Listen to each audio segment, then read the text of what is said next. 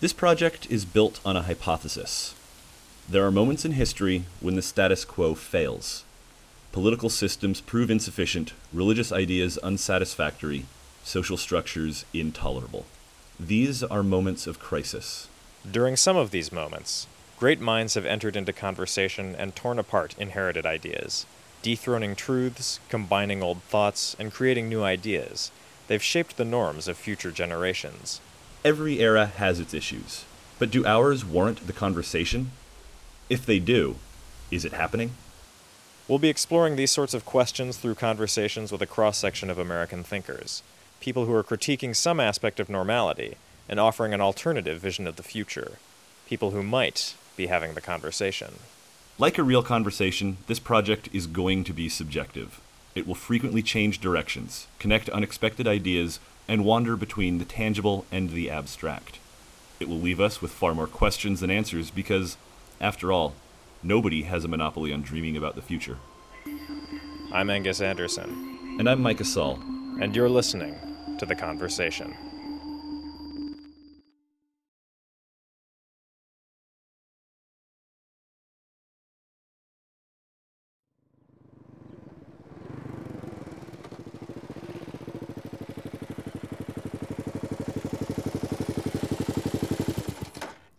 So, I'm in beautiful, sunny, mountainy Logan, Utah.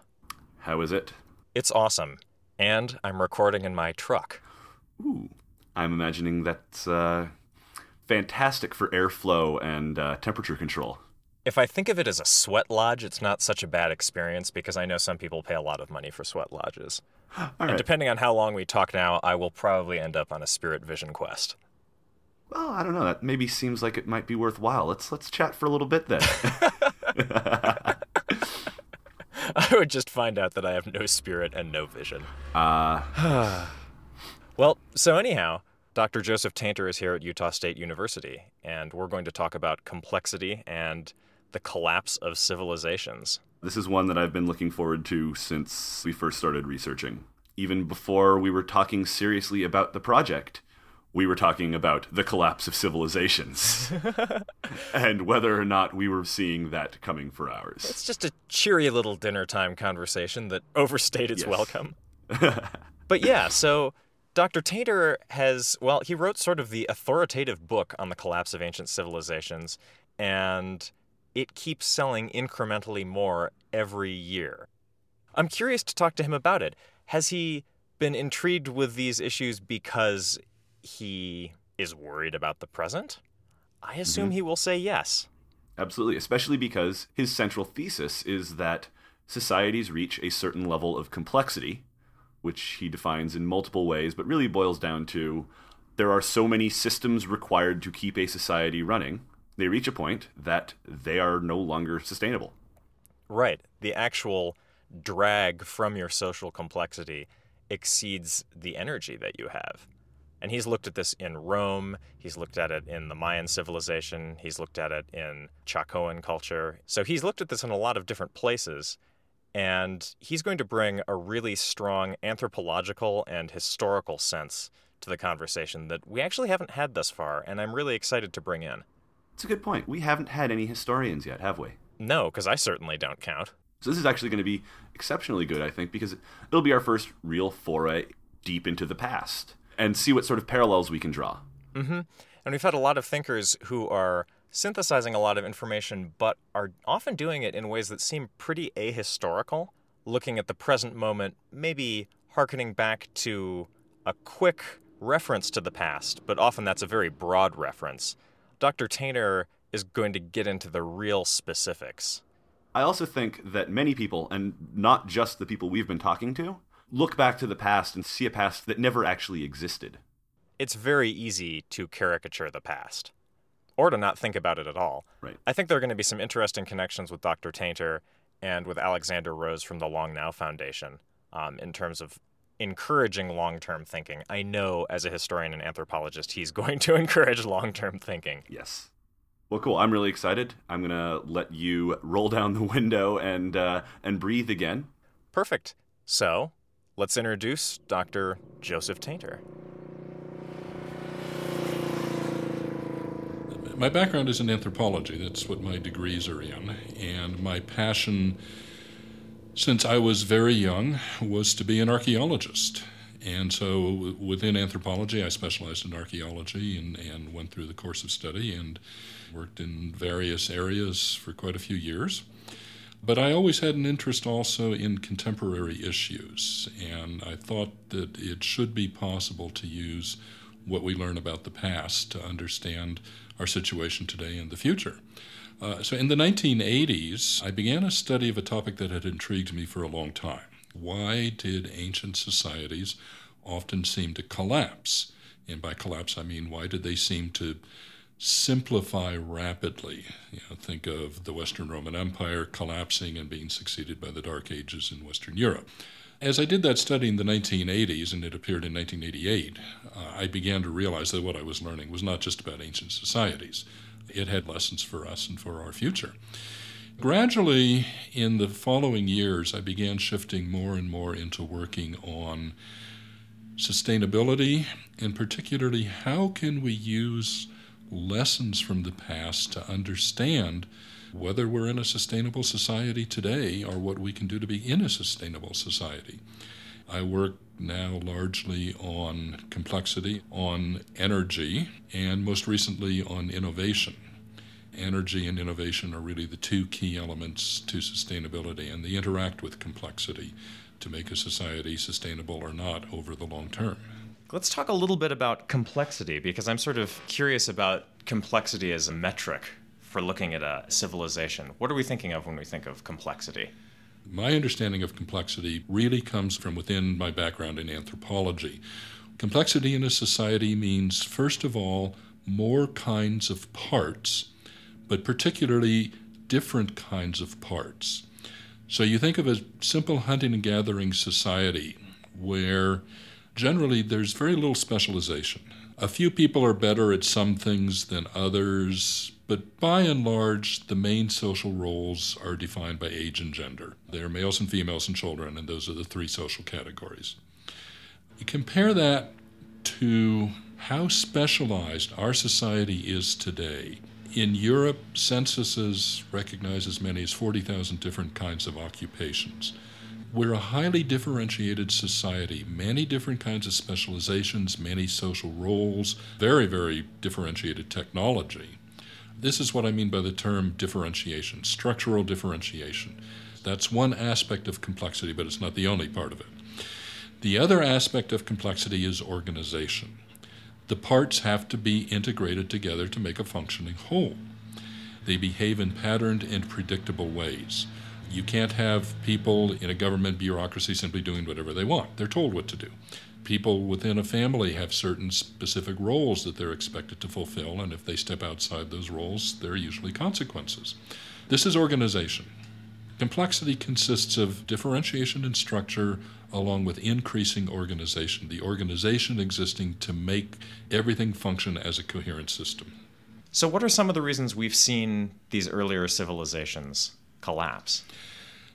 Societies grow more complex. One of the most fundamental ways is simply to solve problems. Complexity is actually a problem solving tool. Now, let me give you a couple of examples from our experiences today. After the terrorist attacks of September 11, 2001, how did we respond? Well, we created new government agencies the Department of Homeland Security, Transportation Security Administration. We reorganized other agencies. So, in other words, we differentiated structure. We created more structure in, in our system.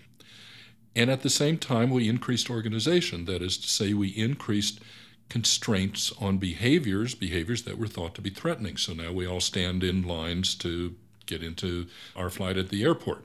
It channels behavior, makes behavior uniform and predictable. We increased complexity to respond to the threat of terrorism. The problem with becoming more complex is that complexity is never free.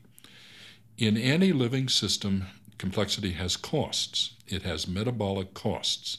If you think of in the realm of the natural world, the complexity of, say, a simple bacterium versus the complexity of a mouse or a deer, the mouse and the deer are more complex organisms, and they have much higher energy requirements as a result. Not just relative to body size, but disproportionate to body size.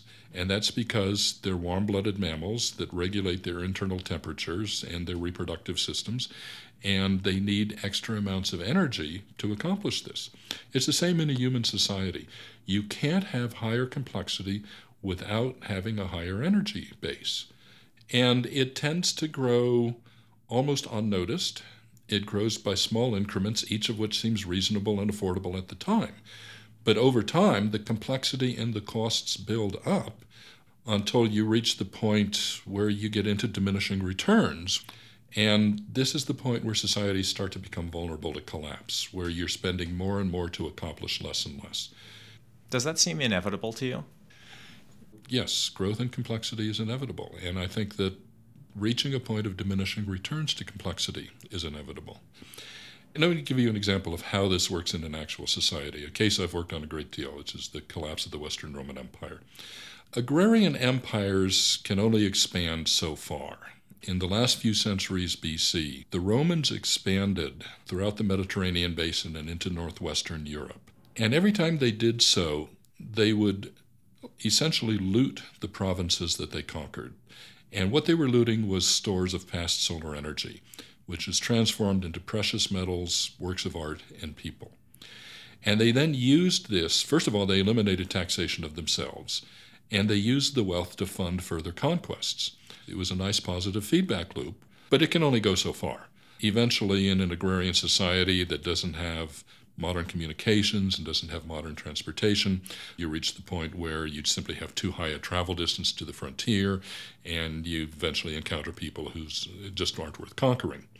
So the Roman Empire reached this point uh, about the first century AD, and then they had to transition from living off stored solar energy, which is the accumulated solar energy of the people they were conquering, to living off yearly solar energy. In other words, yearly agriculture. The Roman Empire was primarily an agricultural economy. 90% of the government's taxes came from agriculture.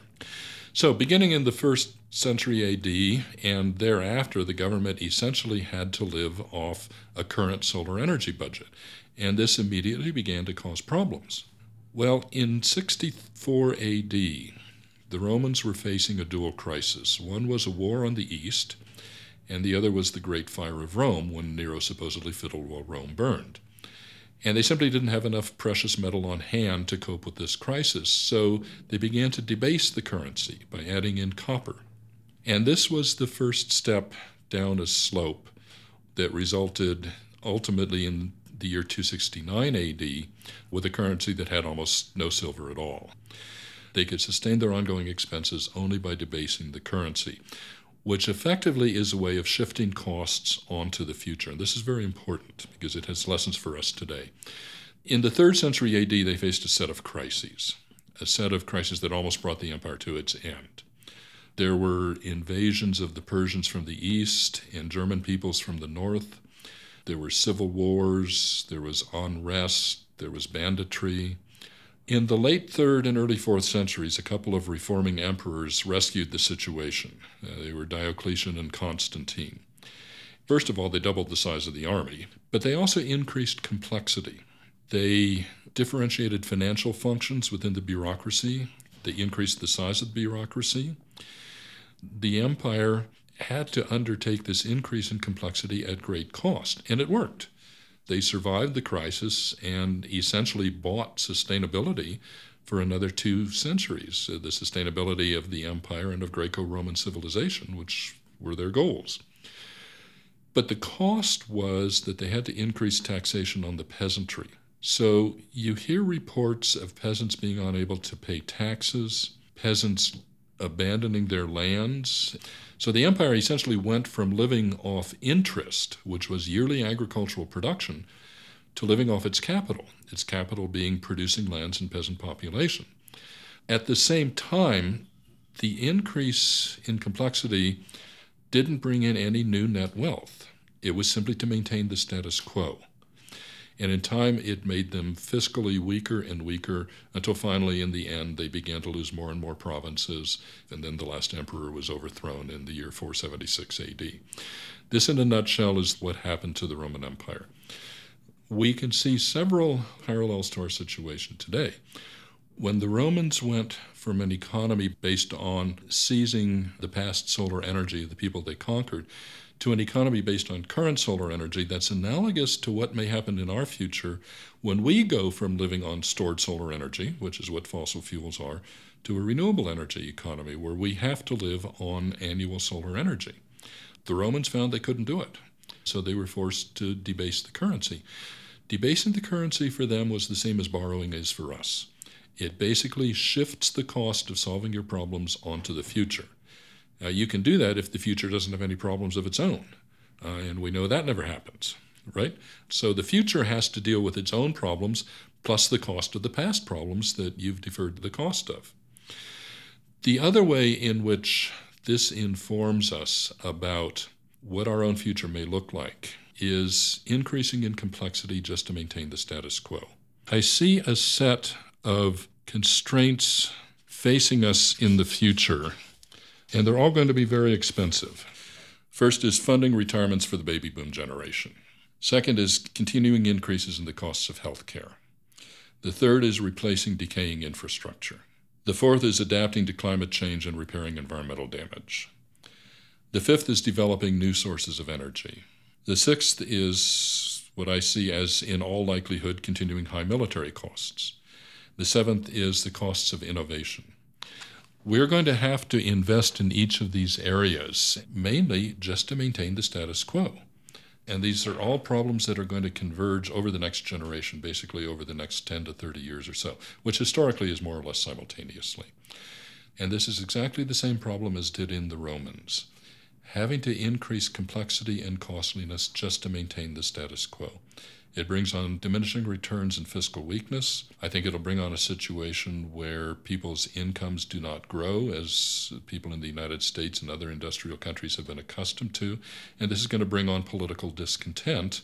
And uh, the political discontent that we have in this country now, I think, is nothing compared to what we may be seeing in the future unlike the Romans who weren't studying complexity, were actually thinking about this. Isn't that condescending? I always feel bad talking about the people in the past like that. But here we are talking about these issues. Yeah. Is there some way to recalibrate expectations and thus avert a problem like that? I'm not an idealist when it comes to that. I sometimes think I know too much history. I think I understand the species fairly well. People will not voluntarily refrain from consumption they can afford on the basis of abstractions about the future. If people don't experience problems in their daily lives, they will simply continue spending whatever they can afford and consuming whatever they can afford.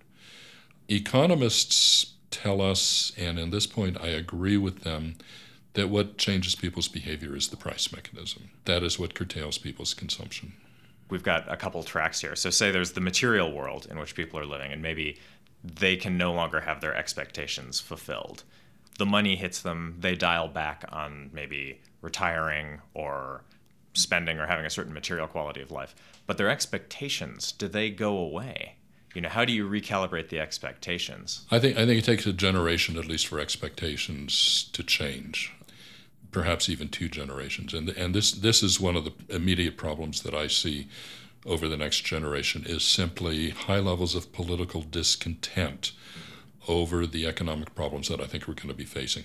You can see this happening in Europe with the euro crisis where leader after leader after leader has been turned out of office in Greece, in Italy, in France, in this country, of course, President Obama faces serious challenges with the economy, and he may very well lose because of it.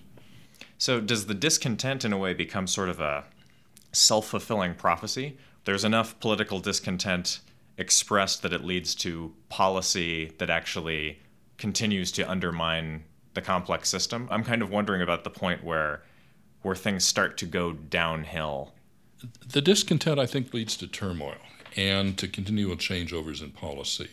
I can foresee a situation where we may just cycle very quickly back and forth between, say, Democrats and Republicans as far as who's in charge, because we'll put one in charge for a while and they'll fail, and then we'll turn to the other one and they'll fail. Whereas, in fact, it may be that no policy can solve the problems, that we have simply grown to the point where we are too complex for the energy base that we can expect in the future, because this is all tied to the availability of fossil fuels. We are reaching, or we will soon reach, or we may even have reached a peak for the production of fossil fuels. And this is going to mean that it's going to be harder and harder to generate the wealth that we need to solve our problems. Mm-hmm. I've spoken to uh, a fellow named Jan Lundberg, who's an oil industry analyst, and he thinks that we've already slightly hit peak oil and we're waiting for ramifications. Other people I've spoken to see space as a solution. Is space the next pent up wealth of resources that could unleash that sort of That's that's wishful thinking. That's the kind of things children think about. We can't afford the space programs we have now. How could we ever have afford programs that would allow us to use resources from space? You don't buy the silver bullet coming in from science and solving these problems? Well, now that's a different matter. Technological optimists and conventional economists think this also that as long as we have free markets and the price mechanism, there will always be incentives to innovate, and that therefore we don't need to worry about resources. There will always be either new resources or more efficient ways of using the old resources. There are a couple of problems with technological optimism. The first problem is what's called the Jevons paradox. William Stanley Jevons was a 19th century British economist who's very well known in economic history. One of his books was called The Coal Question. Jevons was concerned that Britain would lose its preeminence in the world because of exhaustion of coal. Of course, he couldn't foresee the future of petroleum, but he enunciated several principles that have simply lasting value and that have lessons for us today. He looked at improvements in technology of the steam engine so that they could get more and more work out of each ton of coal. And the expectation was that this would mean that Britain would be using less coal in the future. Jevons said, no. What will happen is that the price of coal will be reduced so much that we'll simply use more of it than ever before. That as you improve the efficiency of using a resource, use of the resource actually increases rather than decreases. Well, that was coal in the 19th century. You look at our more recent history, particularly the oil crises that hit the United States in the 1970s, with major increases in the cost of oil in 1973 and 1979. This led manufacturers to introduce more and more fuel efficient cars to the American market, and consumers bought them. So, how did consumers respond to having more fuel efficient cars? Did they save the money? No, they drove more miles. This is the Jevons paradox. This is one reason why improving technical efficiency has only short term benefits. There's also a problem with innovation itself. Innovation is also a system that grows in complexity and reaches diminishing returns. Basic discoveries like gravity and electricity are no longer out there waiting for us to find them. Instead, where once innovation could be done by a lone wolf scholar, someone like Charles Darwin or Henry Ford, it's now done by very large interdisciplinary teams that require very large budgets and large institutions to work within and it's producing diminishing returns. Some colleagues and I did a study a couple of years ago on the productivity of our system of innovation as it's reflected in patent statistics. What we found is that over a period of about the last 30 years, our system of innovation has declined in productivity by 22%. And there's no reason to think that's going to end. And it appears to be declining because of increasing complexity and costliness in knowledge production. And so you see, for example, pharmaceutical companies that are withdrawing from innovation or they're contracting out their research and development. It's becoming less and less profitable to innovate because it's becoming harder to innovate. And you think that's because of the scientific point we've reached, or is there a social and economic system that discourages those sorts of small scale? No, no, I think it is primarily because it has simply become more complex to produce new knowledge. People generally don't see this because when you go into the electronics stores, there's always new products. But the reason we keep having those new products is because the scale of the innovation enterprise has grown so large. We spend more and more resources on it. A number of years ago, Congress doubled the budget of the National Institutes of Health. There's talk of doubling the budget of the National Science Foundation. But this is what's necessary. You have to keep not only spending more and more to innovate, but you have to spend a larger and larger share of your economic pie to innovate. And at the same time, productivity, which we measured as patents per inventor, has been going down for at least a generation. And there are indications it may have been going down even a lot longer than that. If I can bring in one of the other big ideas that sort of wanders through here, the idea of futurism and some of the ideas. Are you familiar with the idea of the singularity? Oh, I have heard the term, but you'll have to tell me what it means. Ray Kurzweil is the originator right, of the term. Yeah, I don't know if I'll be able to get him in this project, but I think it would be fun if I uh-huh. could. Essentially, for those thinkers, they plot increasing complexity as a hyperbola, going from chemicals to simple organisms to increasingly complex systems, citing things like Moore's Law. And for them, there's this point where all bets are off after that. There may be a notion that, like, that's the escape hatch. That's how you get out of cyclical collapse. Personally, I feel that when your narrative about the future includes the phrase, and then a miracle happens, you're in trouble. uh, that, that would be my short answer. Of course, we can't rule out the possibility. I mean, something could happen in the future that none of us can foresee. It's always possible. All we can deal with what's reasonably foreseeable. And so, working in the world of things that are reasonably foreseeable, you know, we've talked about the crisis of the present and the idea that in the next 30 years we could have a storm of these different things coming together. Do you see that leading to collapse, or do you think that will be some sort of momentary thing where we can actually develop more complexity? You know, some some people in this project, and I'm asking this because they think of this as something that is pretty near term and something that needs to be discussed now. Right now, I am thinking one to two generations into the future. I don't think we're in immediate danger of a collapse. But looking 30 to 60 years out, I'm very concerned about what the future, how the future might evolve. Given declining supplies of fossil fuels, particularly oil, given declining productivity of innovation, I think expectations of continual economic growth are problematic.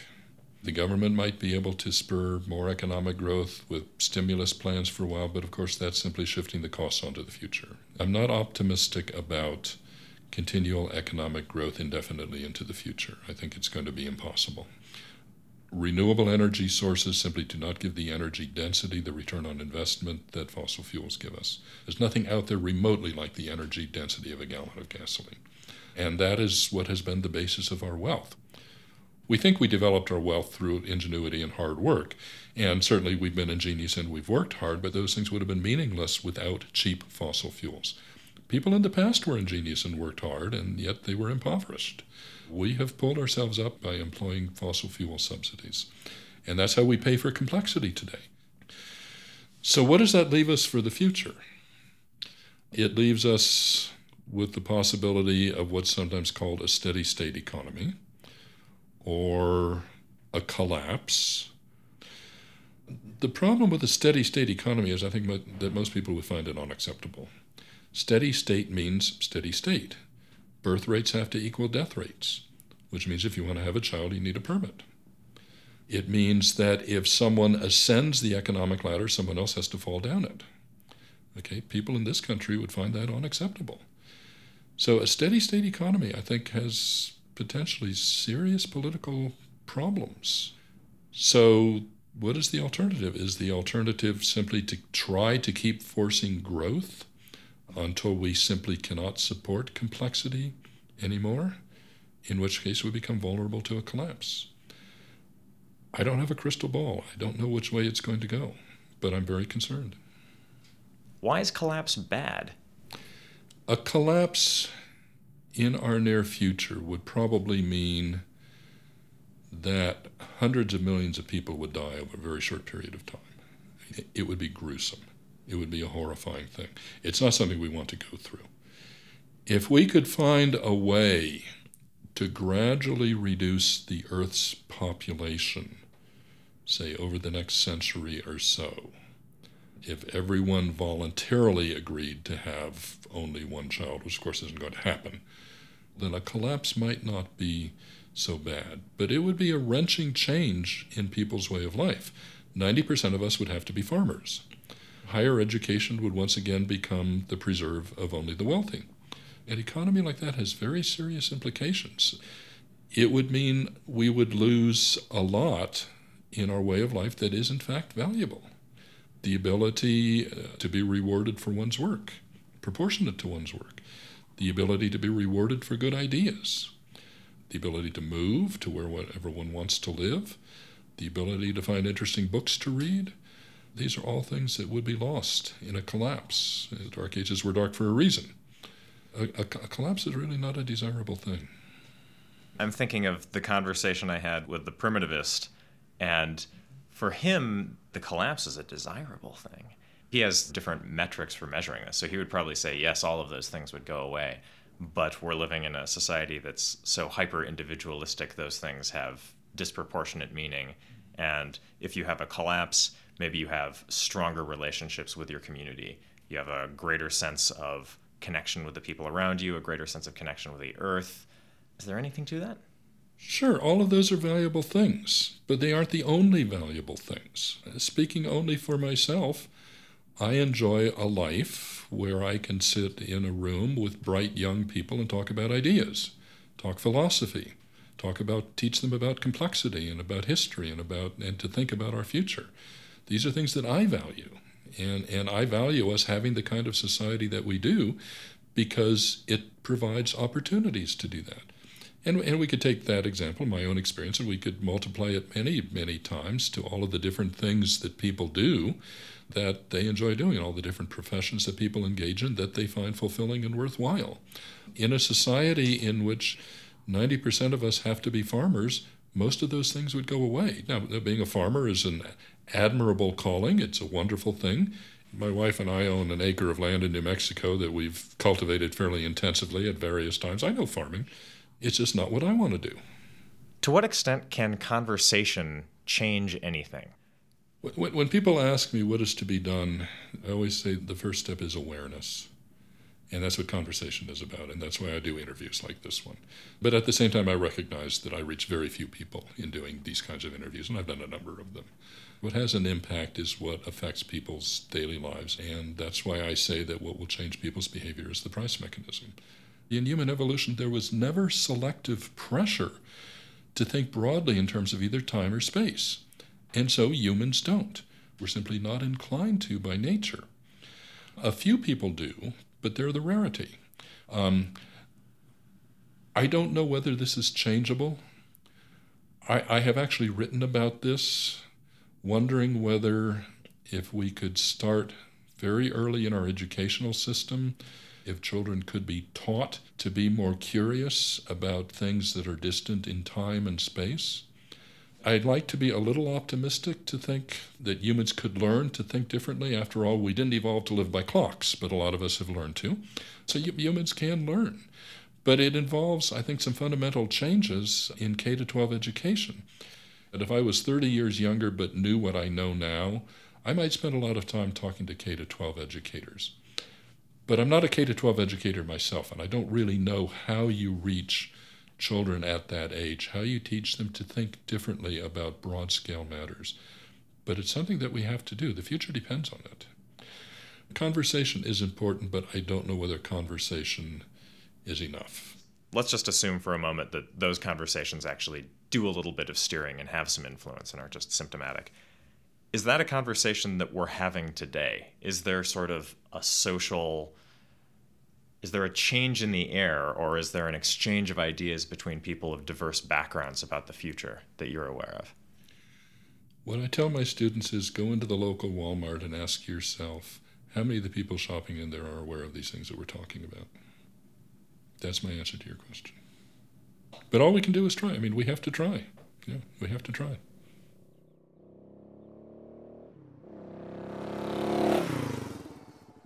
Well, if that isn't a little pick you up kind of happy ending, I don't know what is. Oh, man. You know, we've talked about it before, but that was the perfect representation of my understanding of Ragnarok. yeah. Let's just start with like a comment that Joseph made, which I think was fascinating, which was when he said, I wonder if I've read too much history. Mm-hmm. it gets to sort of the sense of being caught in these gigantic wheels. Right. It almost feels like the cyclical increasing complexity and collapse thing is this giant, I mean, it's like the tides and it just happens. And if you get in the way, well, you don't matter. It's a sort of fatalistic viewpoint. It's like, what can you do against these massive systems? And is ignorance maybe desirable? If you don't recognize you're caught in the system, are you maybe a little happier? That's interesting, actually. It makes me think of Timothy Morton. Spin that out a little more. Something that you've really latched onto from that conversation is the idea of the crisis of the present is presence and the realization and the, the sort of awareness of being stuck in this massive system in this or in this mesh is sort of the crisis of the present.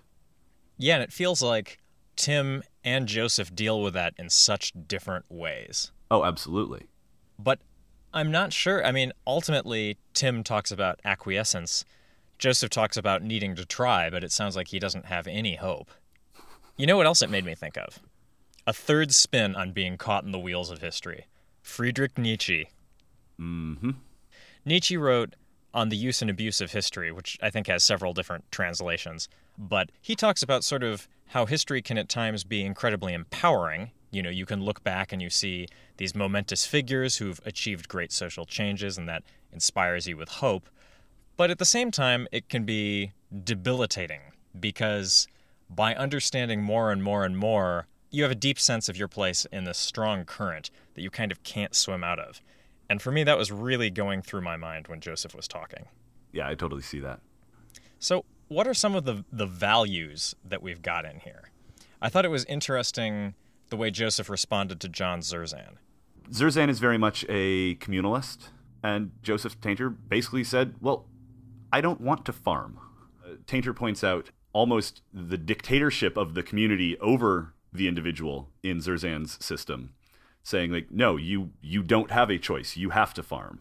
Or not even farm, but you've got to gather berries, right? Right. So, yeah, the idea that primitivism as a choice almost has to be totalized. That's cool. I don't think we'd made that jump before. No, I don't think so either. It takes Zerzan's criticism of futurists and points it directly back at him. You can't opt out. Which is interesting because at the same time, Joseph really smacks down futurism pretty thoroughly. I don't feel that he really got into the issues much. It may be actually so blunt that sort of the the humor of how harsh his smackdown is sets aside a more substantive discussion. I agree, actually. There was a moment where he was talking about technological progress being harder now. Oh, the cost of innovation is getting higher? The cost of innovation is getting higher, right. I don't know that I buy that. And I guess my question to that is one of the measures he was using was patents per. Uh, Ah, I was going to say that too. and I just don't think that's a complete enough metric to be measuring innovation. The simplest version is it completely disregards that which isn't patented or that which isn't patentable. Or the changing structure of science, which is maybe working more in groups or as organizations. It wouldn't trace back to an individual, but to a big conglomerate. You know, that, that was just that was one thing that jumped out at me um, about that. Yeah, But- similarly, his dismissal of being unable to fund the space program now, obviously, we're not putting much money into it, and we are putting huge amounts into wars. And those seem like they're sort of something that we have chosen to do and we could have done without, and that money could have easily gone towards science. So Right. I don't think I can dismiss the search for resources in outer space as flippantly.